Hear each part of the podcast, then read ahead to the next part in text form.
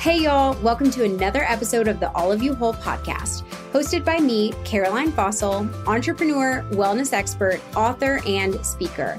My goal is to help you build a healthy, connected, and intentional life that fulfills your greatest purpose. Go ahead and hit that pause button and then the plus button to subscribe to this show so you get more impactful content each and every week. We would also love it if you would leave a five star rating and review. This helps people you and I don't even know find the show. And lastly, please share an episode you love with whoever you can. Sharing is caring, and that's how we continue to grow. And as always, I am forever grateful for your support. Hey, y'all. Today on the show, we are talking all about plastic. And it occurred to me that I wanted to record this episode because when we have this conversation about minimizing plastic usage in our homes, in our lives, especially single use plastics, for the most part, the conversation is focused around protecting the environment, which is absolutely important. And I do think we need to talk about that aspect of minimizing plastic usage. But what you may not know is that minimizing plastic usage in your home is also very, very, very much about your own health. Recent research shows that humans consume about five grams of plastic per week. Per week. which is as much as a credit card weighs. So we are eating a credit card of plastic per week. If that does not blow your mind, I do not know what will. And so, how in the world are we getting plastic inside of our bodies. We are going to talk about it today. And why does it matter? Why is this even important? So, there are three ways that we can get plastic inside of our body. Ingestion's the main way, inhalation or breathing it in, and then physical contact with plastics on our skin. Ingestion here means we eat or drink it. So we either ingest food that's contaminated somehow with plastic, or it can even happen through trophic transfer. This refers to contaminants transferring from one stage of the food chain to another. So, if there are billions of microplastics in the ocean, which there are, they get into fish. Then we eat that fish. And when we eat the fish, we are also eating the microplastics. And that is trophic transfer. And it's happening all of the time. So you may be thinking, okay, I'm eating a credit card of plastic a week. Like, I don't know, is it even that big of a deal? Why does it matter? And yes, it does matter. it matters a lot. And I'm going to tell you all the different things that can happen when we get these microplastics inside of our bodies. And when we're talking about getting plastic inside our bodies, what we're really talking about are nanoplastics and microplastics, meaning really, really small particles of plastic. So you're not actually eating an entire credit card and swallowing it, right? You're coming into contact with tons of different kinds of microplastics, some of which are so small you can barely see them. Some of which are a little bigger, which you'll hear about. But honestly, it's the fact that these particles are so tiny that is a huge part of the problem. So these micro and nanoplastic particles, they can also be called MNPs. So you might see that if you now start to pay attention to this topic. So the nanoplastics are less than 0.001 millimeters in size. So that's really, really small. And microplastics are 0.0001 to 5 millimeters. And these teeny tiny particles have the ability to change the gut microbiome composition, according to a study published in the journal Exposure and Health. So, guys, it is literally changing our guts and our microbiomes in our guts. The fact that we are just like consuming plastic all day, every day. And the amount of damage that microplastics and nanoplastics can wreak, the havoc that it can wreak, is partially determined by the size of the particles. So, smaller is more harmful, and only microplastics smaller than 20 micrometers should be able to penetrate organs. I want that to sink in. Penetrate organs. And those with the size of about 10 micrometers should be able to access all organs, okay? And it can also cross cell membranes. That's crazy. So these microplastics can get into your cells. And then this is the thing that scares me the most these next two things cross the blood brain barrier, meaning we have a barrier that helps things not get into our brain, but there can be plastic particles so small that they can get into our brain. And then this is the scariest, you guys, and enter the placenta. So, particles can be so small that they can enter into the placenta, and there have been studies showing plastics inside newborn babies, right? Because everything that is in mama is going to get into baby, and that is a scary, scary thing indeed. So, I hope that you are starting to realize the importance of this conversation. Plastics can go everywhere in our bodies, and that is a scary thing. So, it's really, really scary. And and scientists they're saying that these microplastics can get into secondary tissues meaning liver muscles and the brain. So that's a scary thing. And so we talked about the gut a little bit. The changes in the gi tract from plastic are associated with the development of metabolic diseases such as diabetes obesity, and chronic liver disease.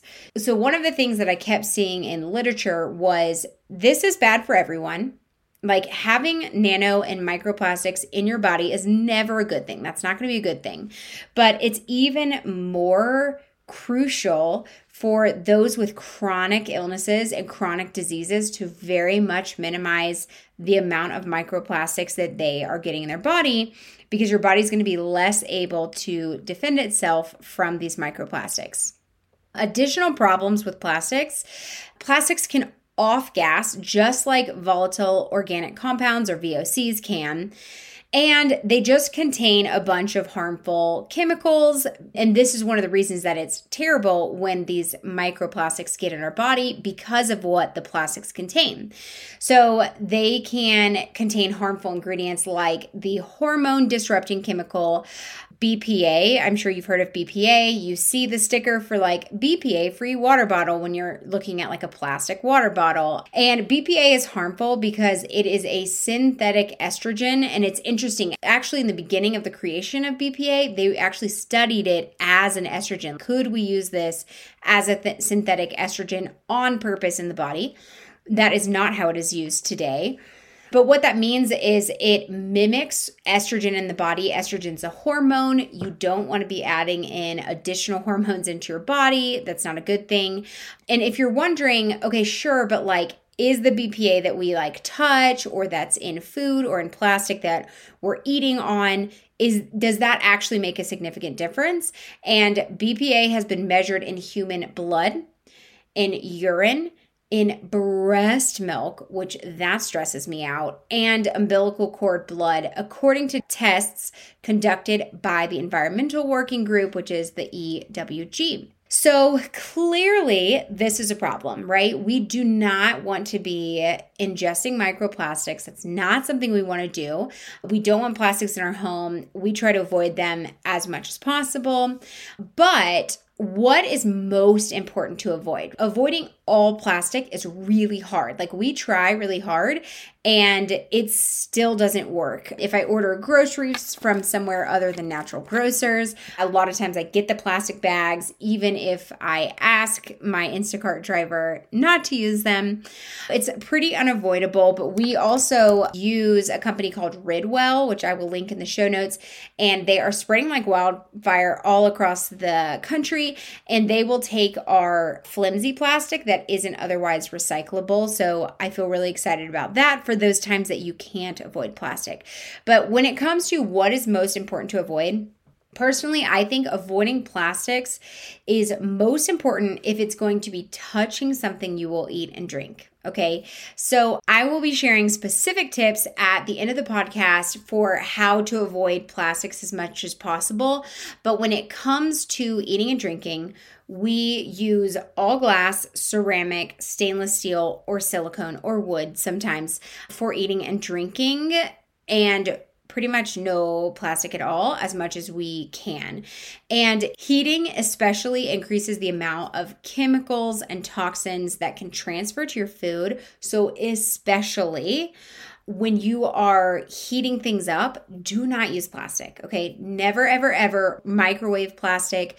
The same is true, I think, of plastic like cooking utensils. No, I try to use wooden spoons in those cases. Sometimes I use silicone, but never plastic like a spoon in a pasta sauce. Try to use a more natural material.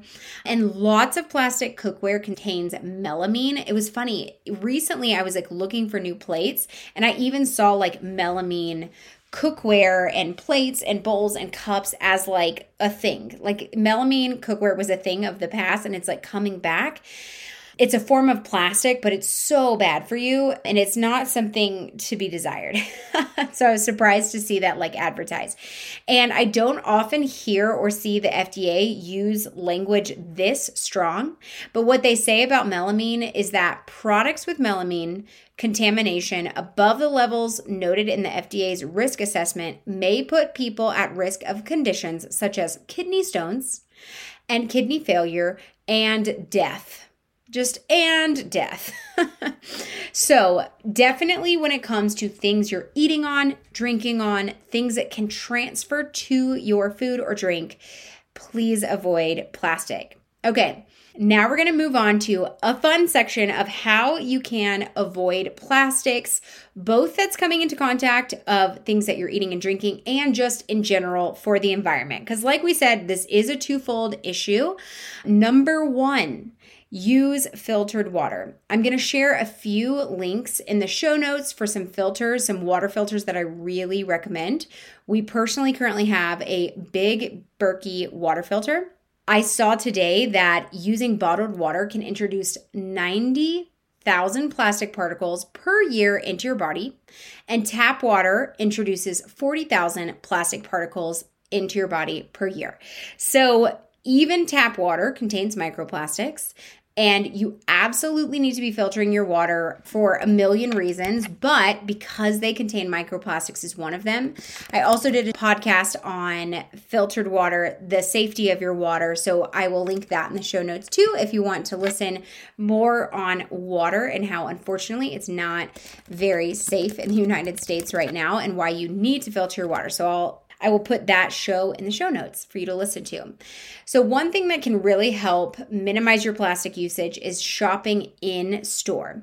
So, I love grocery delivery. The thing I like the least is that they use plastic bags a lot of times even if you ask them not to so if you shop in store you can bring your own reusable totes and you don't have to use those single use plastic bags i am encouraged in denver they have started charging 10 cents a bag to help you remember your reusable bags and honestly it really has helped me remember my reusable bags so you can skip bagging your produce in the really, really flimsy produce bags. You can check out without those bags. It's funny, I think that when we realize how common something is, we don't even question not using it or not doing it, not doing what everyone else is doing. And then you also wonder, can I even check out if I don't put these in a produce bag? You absolutely can.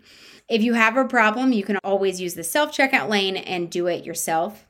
One thing that really has saved us in this past year from using tons of plastic is buying direct from a farmer or buy at a local farmer's market, bring your own bags, avoid food packaging altogether. So, even things like strawberries, blueberries, raspberries, they come in plastic clamshell containers.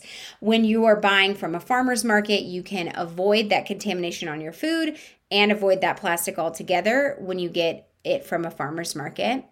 I love buying in bulk and bringing my own containers to the grocery store for things like grains, dried fruits, nuts, herbs, seeds, all of those things. Number one, it's cheaper. And number two, then I'm not worrying about the container for those things. And then I actually have glass containers. My pantry, oh, I love it so much. It's all these different ingredients in glass containers. So I have a reusable bag I take to the store bring it home and put it in a glass container with a wooden lid. This one might shock you. Refuse receipts at all time. All receipts, you should refuse them. I personally refuse all receipts because the thermal paper that receipts are printed on is lined with BPA in really high concentrations. And if you don't feel like this actually is a problem, you're like, I mean, how often do I get receipts? It's not that big of a deal. The Environmental Working Group's analysis of data collected by the Center for Disease Control showed retail workers had 30% more BPA in their bodies than the average US adult. Man. So even just touching receipts can get BPA into your body, into your system, not what we want, because like we talked about before, it's a synthetic estrogen. Okay, so you may be thinking about what your food is going on when you eat it. But you also need to be thinking about how am I storing food and storing leftovers. Clearly, because of my book, Prep Cook Freeze, food storage is something I think about a lot because I freeze a lot of stuff. So we use glass Pyrex containers. And we also use stasher bags. So, stasher bags are made out of silicone, which is actually just, it's like rubber, but it's made from glass. So it's like flimsy glass essentially.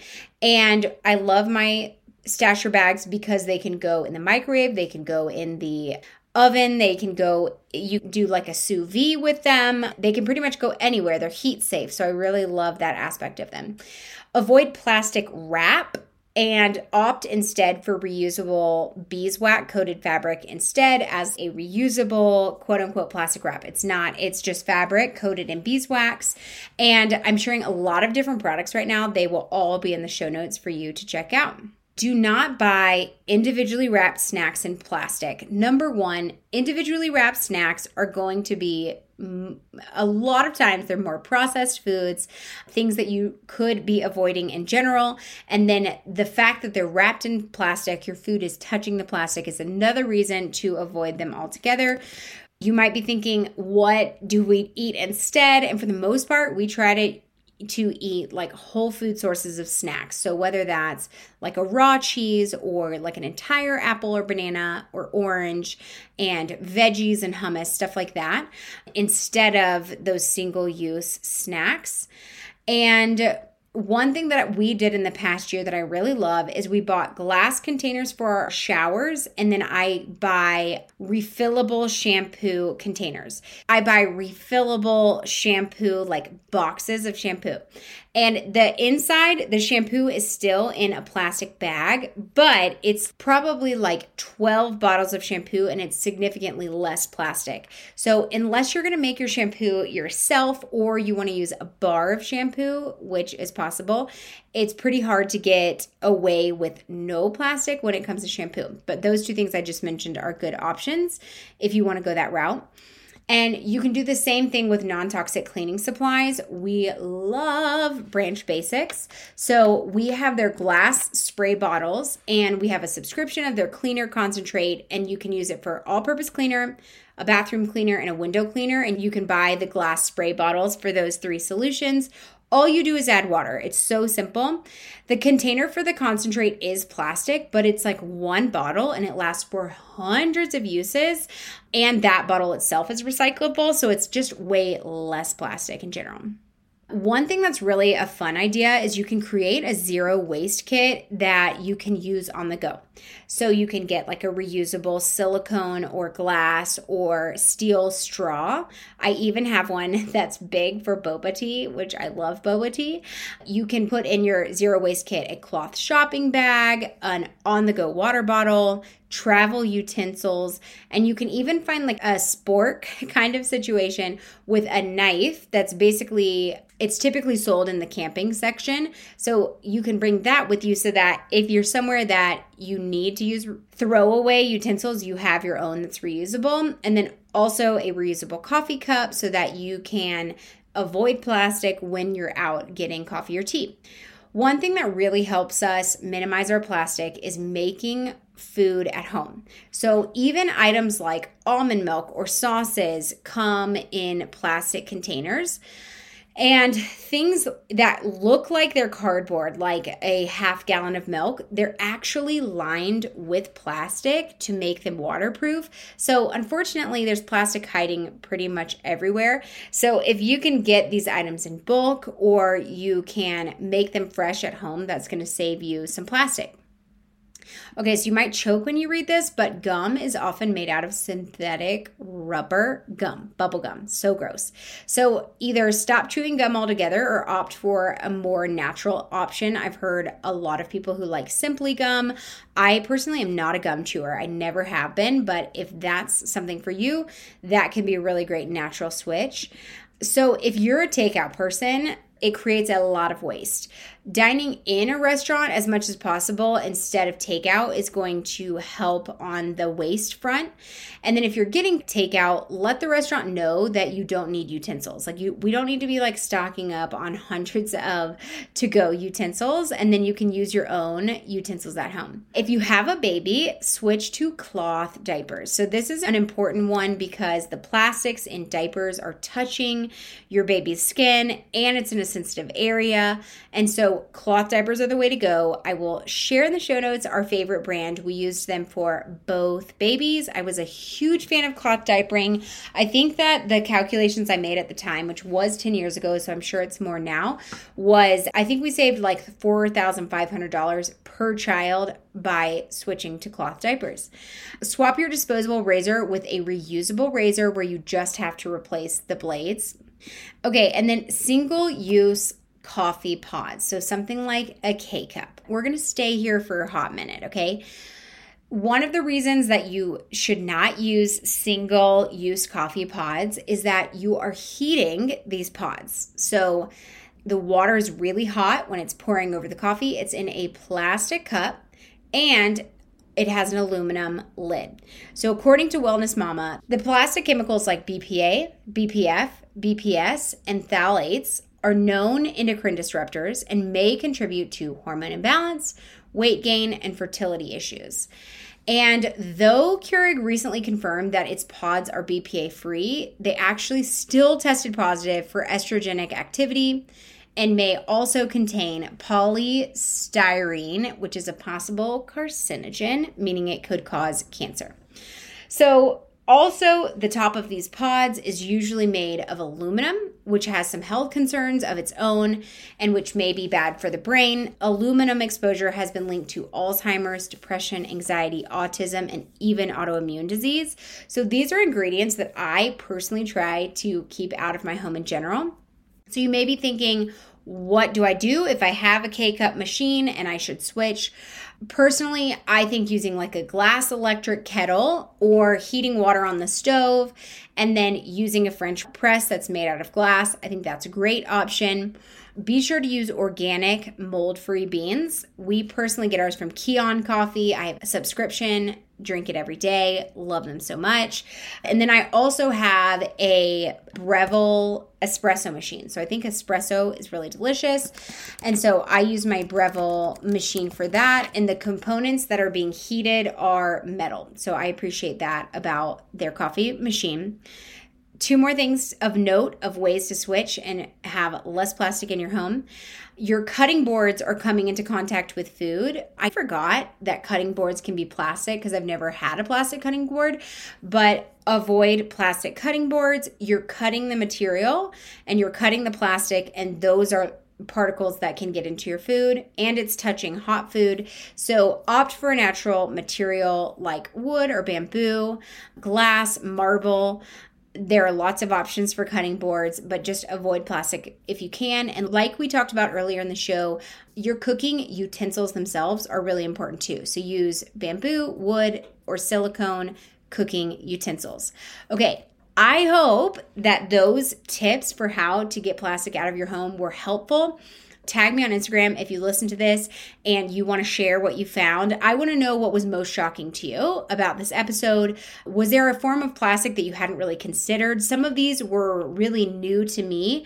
I wasn't using those plastics, but I didn't even think, like the cutting boards, that could be plastic and that could be a problem. So I hope that you can make some tweaks in your life for how to avoid plastics so that it's better both for the environment and for your health. I hope you learned something on today's episode. Can't wait to see you next week.